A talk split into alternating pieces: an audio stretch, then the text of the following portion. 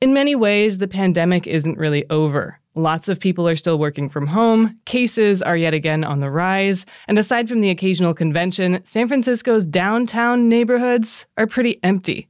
That means one of the city's most popular attractions is still not out of the woods. It's restaurant industry. A restaurant is much like a marriage it can look really good from the outside when you're there between like seven and eight o'clock on a Friday and Saturday night, let's say, right? But you have no idea what's really going on behind the scenes. This is Laurie Thomas, head of the Golden Gate Restaurant Association. She's also a restaurant owner of Rose's Cafe and Terzo in Cow Hollow.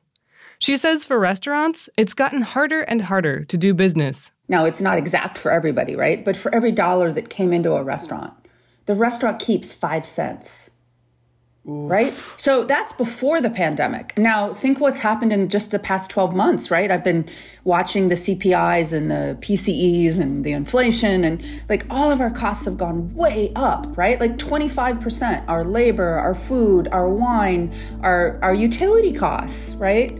I'm Laura Wenus. This week, the business side of the food industry has always been challenging, and the pandemic has made that even harder. We'll hear from a restaurant owner who did his best to hang on and still had to close. Governments tried to rescue businesses, but the coronavirus seems to have permanently changed the game. So, what's the next move for the local food scene? From the San Francisco Chronicle's SF Next project, this is Fixing Our City. A couple weeks ago, SF Next reporter Noah Arroyo took a walk a few blocks from the Chronicle office to visit a local Italian restaurant specializing in Neapolitan pizza. Okay, we are now rolling. So, I guess first, could you just tell me who are you and tell me about yourself? Yeah, I'm Bruce Hill. I'm chef owner of Zero Zero Restaurant. I've been a chef in the Bay Area since 1985. I started my career as a prep cook, and that was how I got everything started here in San Francisco. This interview did not take place on a good day for Hill, unfortunately. The little bit of background noise you can hear, that's workers packing away the kitchen. His restaurant was shutting down. Zero Zero's last day was November 12th. The last nine days, when we announced our closing, it was really gratifying to see so many people want to come back. And also, a lot of former staff came back. And on the last night, on the Saturday night, I had a table of 16 former staff. And we all hung out after service and we drank champagne together and felt the love. So that was a high point for sure. It had started out really well back in 2010 including getting a big thumbs up from the Chronicle's restaurant critic. We opened to great fanfare. We got wonderful reviews from Michael Bauer, and we were instantly successful. Had a full house by six o'clock, six thirty every night. Did a decent lunch business every day, and really we were off to a great start. And then through 2012 and into the 2016s, we just rolled. Everything was good. Business was good. We had good convention business. And really everything went pretty well all the way up until 2019, at which point I actually bought my business partners out of this restaurant. And I took complete ownership of it and basically took a lot of my savings to buy this business. And then, well, you know what happened in 2020. We had 56 staff when COVID hit, and we laid off all but 12 people. All right but away. 12 people. Yeah, all but 12 people. What was your feeling at the time when you realized that you would have to cut staff? Oh, it was horrible. Yeah. It was terrible. That day that I brought everybody in. Yeah. Emotional. Yeah. How did they take it? I would say pretty well. Yeah. Yeah, pretty well. Yeah. Considering. What happened to them? Do you know? Oh, a lot of them ended up just at other restaurants. Many of them left the Bay Area altogether. Mm. I mean, I would say the majority just simply left. Yeah. It was too expensive to live here without a job. Some of them ended up coming back. You know, over time, we were able to hire some of them back. One of my guys, Manuel, he was a, um, he was a pizzaiolo. He passed from COVID. I'm so sorry to yeah. hear that. Well, so that was definitely one of the. It sounds like maybe the low point for for you and for the staff here at Zero Zero. It was one low point. I have to say, there's been a lot of ups and downs. It didn't take long for Hill to start looking for solutions. Zero Zero got its first Paycheck Protection Program loan around May 2020. And to be honest, that kind of put me at ease. You know, the whole pandemic timeline, if you look back, in 2020, we were hopeful that things would be back to normal again by the fall. You know, we're thinking, oh, you know, we'll make it through and then we'll be able to, able to open up again. And as we all know, it just kept going and going. Hill was able to get another PPP loan and to get a decent chunk forgiven. But you have to spend the PPP loan money in order to get it forgiven, and Hill wanted to keep some money on hand to make sure he could pay his staff. So now he's on the hook. He tried to also get grants from a federal program called the Restaurant Revitalization Fund. The whole idea was that this RRF program that came after would fix all that. However, as we all know, the government didn't put enough money in that program. And the sad part is that they gave out huge amounts of money to certain restaurants and none to other restaurants. There was actually an article in the Examiner last fall. I, I, I saved that one because it shows like, oh, these guys got $10 million. These guys got $5 million, you know? And we're talking about does government work and how does government work? And I think we have to look at that example and say, wow, you know, this was a quick fix idea that wasn't really thought out properly. This was a program initially prioritized for businesses run by women, military veterans, and people of color. Later on, grants were supposed to change to a first come, first served approval basis, but a New York Times investigation showed that didn't happen. Regardless, restaurants needed help, and Mayor London Breed joined two dozen other mayors in asking federal lawmakers to put more money in this fund. It didn't work. In May, the Senate rejected a bill that would have added $40 billion to the restaurant fund on the same day that they approved about that same amount in aid to Ukraine. Back in San Francisco's Soma neighborhood, Bruce Hill isn't optimistic that the clientele will return. What we really need to thrive again is a really solid convention calendar. We need a lot of office workers in this area to come in for lunch and cocktails in the afternoon. And that's what it would take for us to do what we did. But again, I don't think that's going to happen. I think that it's going to be a whole new reality. At this point, Hill says enough with the handouts. They didn't save him anyway. It's time to accept reality. I really don't think that they should hand out any more money. Yeah. I think that people should survive if they're meant to. And, you know, those of us who are downtown, I mean, this is a downtown restaurant. A lot of these restaurants boarded up two years ago. We were just the guy that hung on for so long. But as far as helping me downtown, I don't know what else they could do. Laurie Thomas does. She's the executive director of the Golden Gate Restaurant Association, an industry advocacy group that's been scrambling to support its members through the pandemic and collaborate with other organizations to mobilize a response. When I tell Thomas about what Bruce Hill thinks about just letting things run their course, she makes it clear she's not on board with that. He, he sounds like my husband. We had this conversation on the way down to my family the other day in the car, and we were talking about your article, the Chronicle article, and and, and uh-huh. he w- he said exactly the same thing. Why are you trying to fight this fight, Laurie? Why why not mm. let? And I said because I don't want to be Detroit. Are we at risk of becoming a hollowed out city? Thomas isn't quite going that far. But it's on her mind because the financial pressures of running a restaurant have only gotten more intense in recent years. There's so many variables. Where where's your lease at? What was your, you know, debt structure coming into the pandemic? You know, did you owe a lot of money? Were you caught up? Do you still owe your investors? Because when you build a restaurant, it costs millions of dollars to put it in and, and there's always some sort of money that comes in, right? You can't just open the doors. And and so it depended on how you were structured before how stable your business was how successful your business was where you were in your lease cycle and where your other costs were. How well a restaurant is doing really depends on what neighborhood it's in. Every area of the city isn't isn't hurting the same way. What she means by that after a break Laurie Thomas, restaurant owner and head of the Golden Gate Restaurant Association, isn't ready to say that local food businesses have reemerged from the pandemic. Nor is she saying that they're all doomed.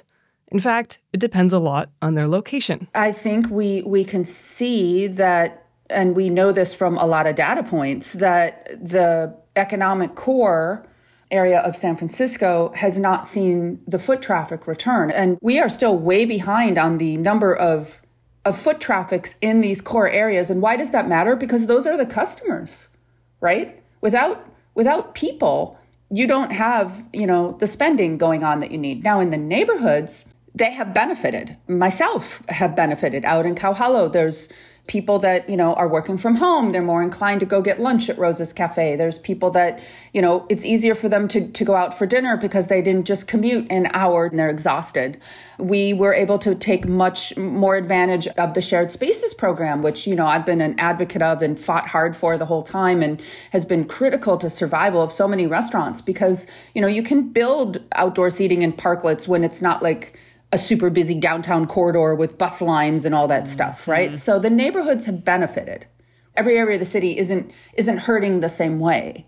I just got some new data from Open Table. I need to take a look at the number of reservations that were at per zip code in 2019 to 2022. Mm-hmm. And you can see some are down and some are up significantly, right? And and I think yeah. we're going to see when we take a look at it that the neighborhoods are the ones that have benefited neighborhood businesses and restaurants. But even there, things don't look as good as they did pre pandemic. To be fair, 2019 is a hard year to beat. 2019 was a, a, heck of a year to target stuff off of, right? It was like one of the best years many of us ever saw in the travel mm. industry, the number of hotel rooms, the number of visitors, the amount of money for discretionary spending on restaurants and bars and stuff. 2019 is a really high bar to compare yourself to. And COVID hasn't disappeared. Last week, the popular restaurant Zuni Cafe closed for a week because of a surge of cases among its staff. And that's the other concern that I have is that, you know, we are starting to see infections come back again.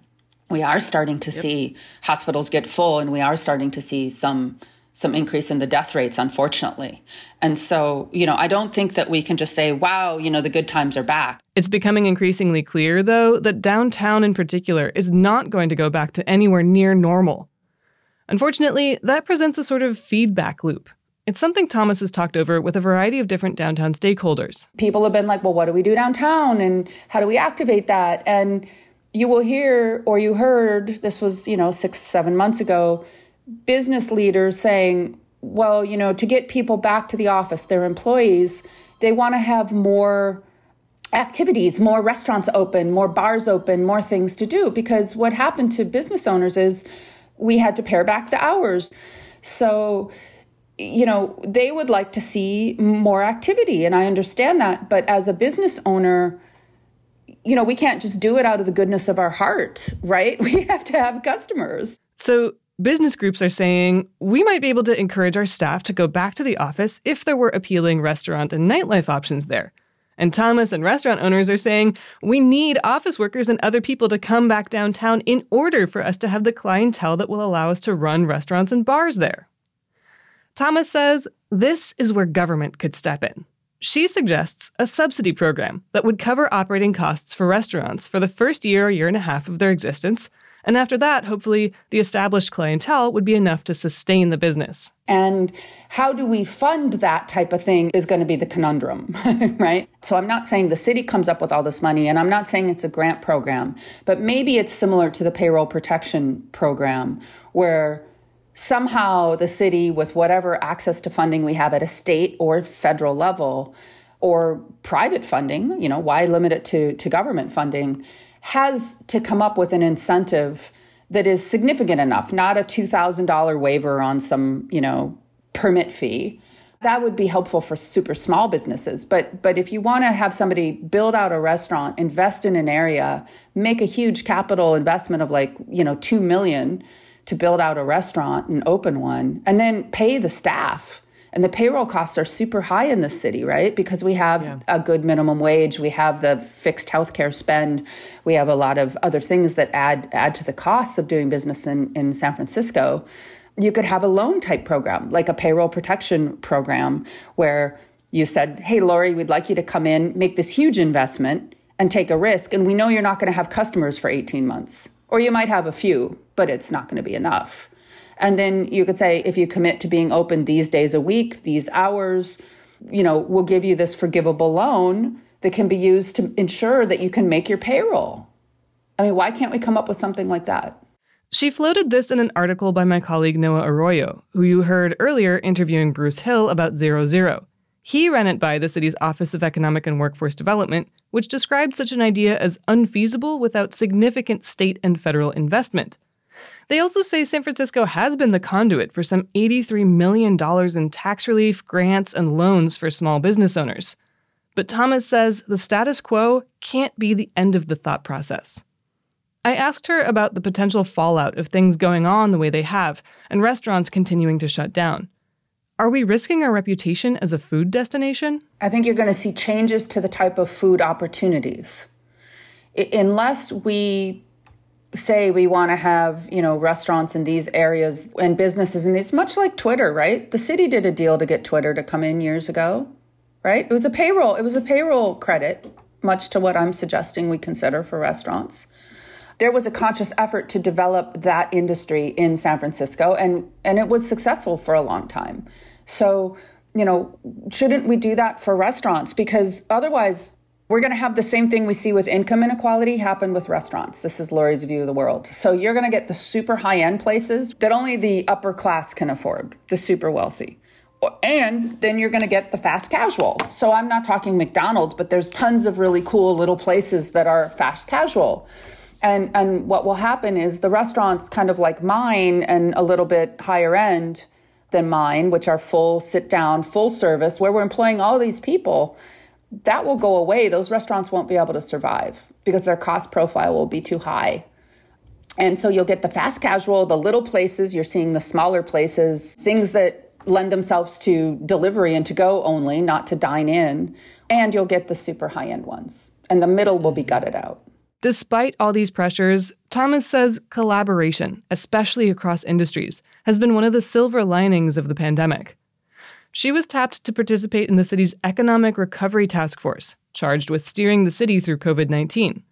She describes the city and many of the different private entities that joined forces during the pandemic as good partners who really worked together when things got bad. It has really been one of the positive things out of the pandemic is all of the people that I've been privileged to to get working relationship with and some that have become, you know, more than that, friends and trusted confidants and advisors. Just like the Chronicle has has come up with SF Next, I think maybe we should reconvene the task force that we had.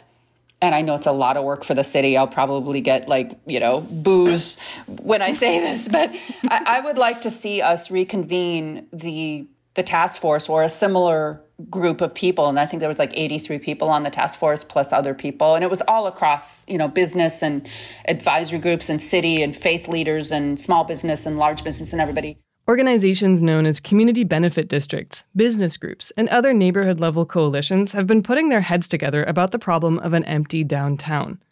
SF Next has covered some of these ideas too. Check them out at sfchronicle.com slash sfnext. Proposals so far include a reimagining of downtown's windy ghost town streets, turning them into brightly lit and cozy miniature plazas with outdoor seating and street trees and planters. There's also been a lot of talk about whether big empty office buildings could be converted into housing, which is an extremely expensive idea that would probably take a subsidy of its own.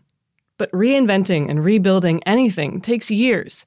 And Thomas says whether it's with a city task force or just a group of private stakeholders, we need things to happen now. I think we should reconvene and keep working on ideas like this and work as a team and follow brainstorming rules. Don't be like, Laurie, that's a stupid idea. Let everybody put their ideas out there and try to see what ideas or subsets of ideas could work. Because mm-hmm. this is not an easy problem, and we got to think short term you know and and putting prettier trees on the streets isn't the answer right? Like there has to be real answers. Unfortunately there were no good answers for bruce hill and zero zero despite everyone's best efforts. Hill's his staff's the city's.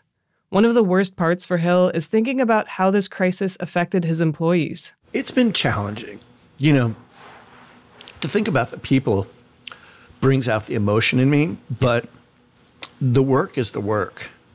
And I'm a restaurant operator, owner, chef, and work to be done. So, you know, we we feel those emotions and at the same time stuff's still dirty or stuff still has to be prepped. So we go dig in and, and I have to say that the work is part of the therapy. So, you know, the work you do kind of gets you out of the emotion for a little while. Hill is pondering his future and his colleagues' futures. I'm going to take some time to reflect and look at what I want to do next. I'm 61 years old.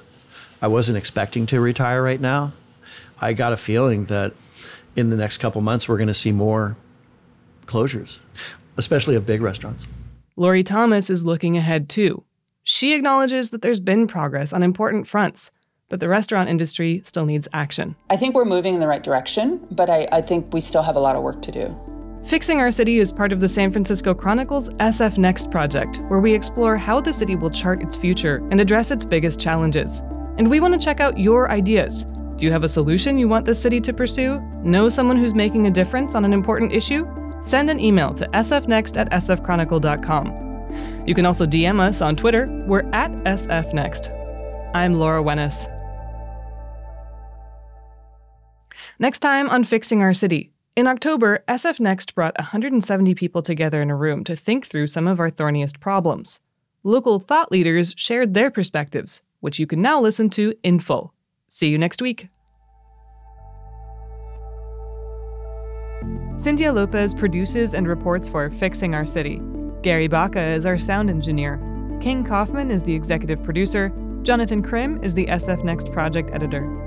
Fixing Our City is part of the San Francisco Chronicle's SF Next project, exploring how the city will shape its future and tackle its biggest problems. Read stories by our reporters, check out interactive data breakdowns, and find our podcast archive at sfchronicle.com slash sfnext. If you have a solution you'd like us to cover or you know about a city that's doing something right, get in touch. Shoot an email to sfnext at sfchronicle.com or find us on Twitter at sfnext.